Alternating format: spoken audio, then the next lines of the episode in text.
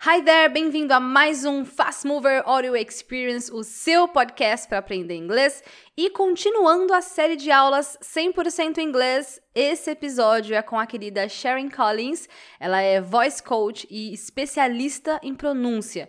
A Sharon foi uma das palestrantes do Neurolanguage Coaching Conference em maio de 2019 em Portugal, e ela compartilha um pouco sobre a sua visão sobre o Globish, ou melhor, o Global English, e como falar inglês de uma forma natural. Lembrando que as matrículas para o meu curso completo de inglês 100% online estão abertas, são poucas vagas, então corre garantir a sua vaga no inamara.com barra matrículas tracinho abertas e vai ser um prazer ser sua teacher e te acompanhar nessa jornada de aprendizado. Então bora praticar o listening com mais um episódio 100% em inglês. Stay tuned and listen up.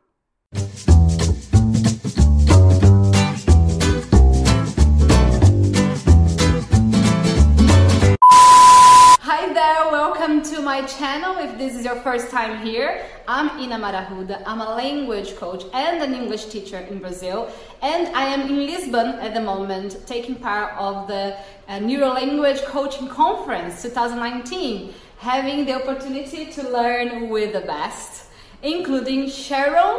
What's her surname? Sharon Collins. Sharon Collins. Uh, I have been really inspired by her talk this morning, and I'd like to share with you some of uh, what she's been teaching us. So, Sharon, uh, well, yesterday you talked a lot about uh, charisma and how that is important in conversation. And today you were talking about pronunciation, which really uh, inspired me in many ways.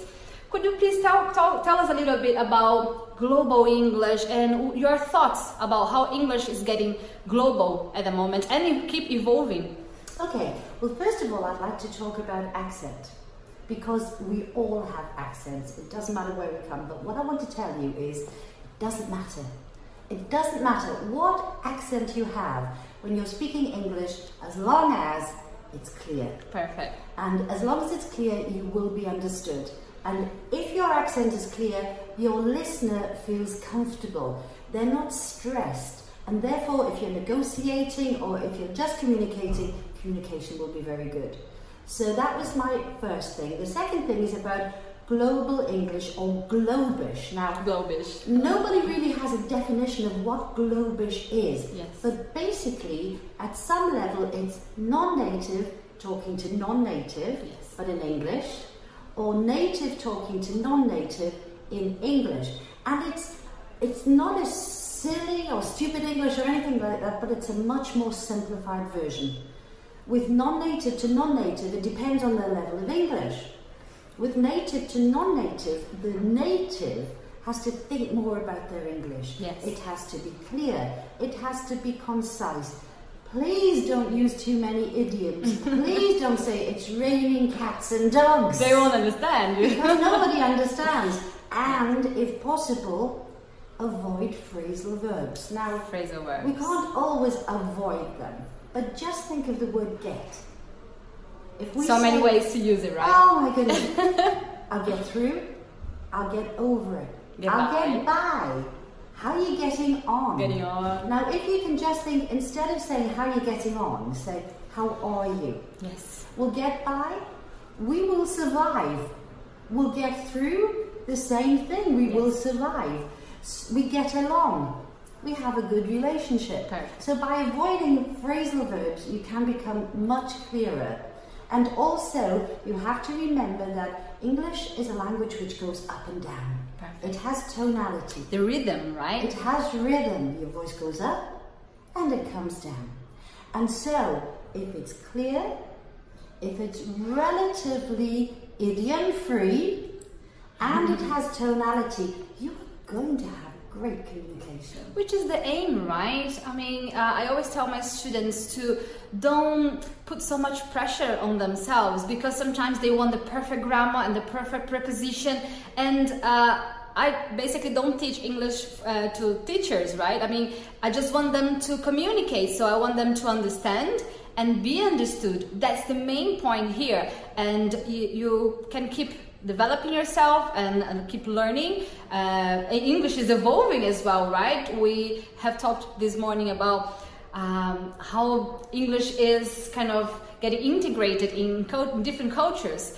So I think the main goal is to communicate, understand, and be understood, and be as clear as possible, and don't bother too too much on your accent because we're always gonna have it, right?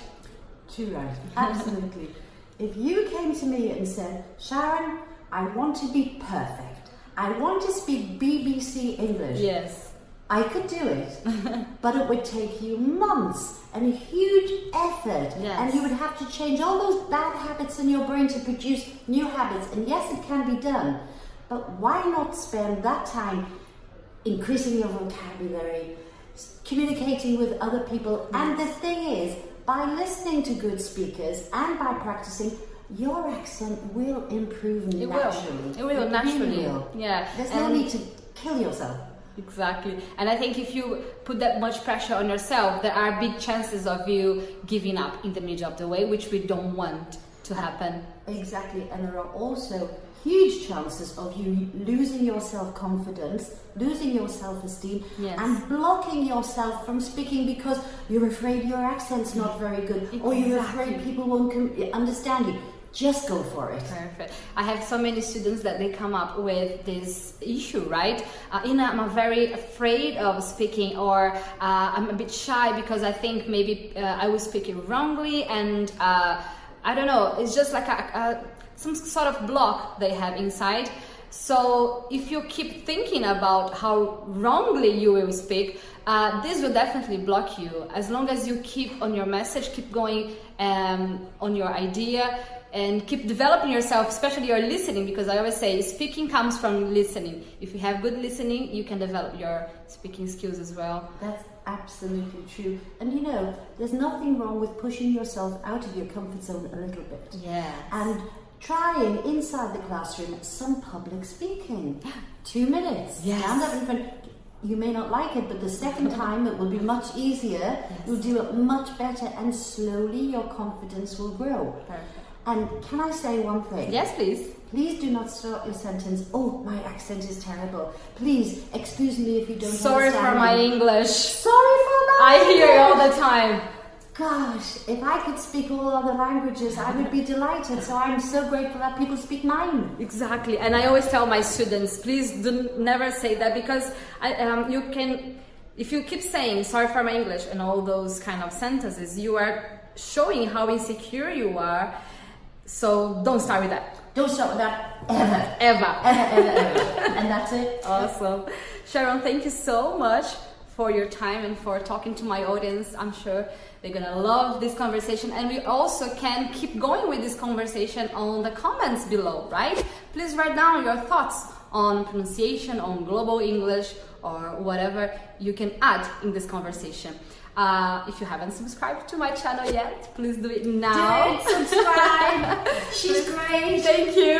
And also, they had many opportunities to hit the like button uh, so far, but if you haven't done it yet, please do it now. Give us a thumbs up. And I see you next video. Thank you, Cheryl. And it's goodbye from me. Bye bye.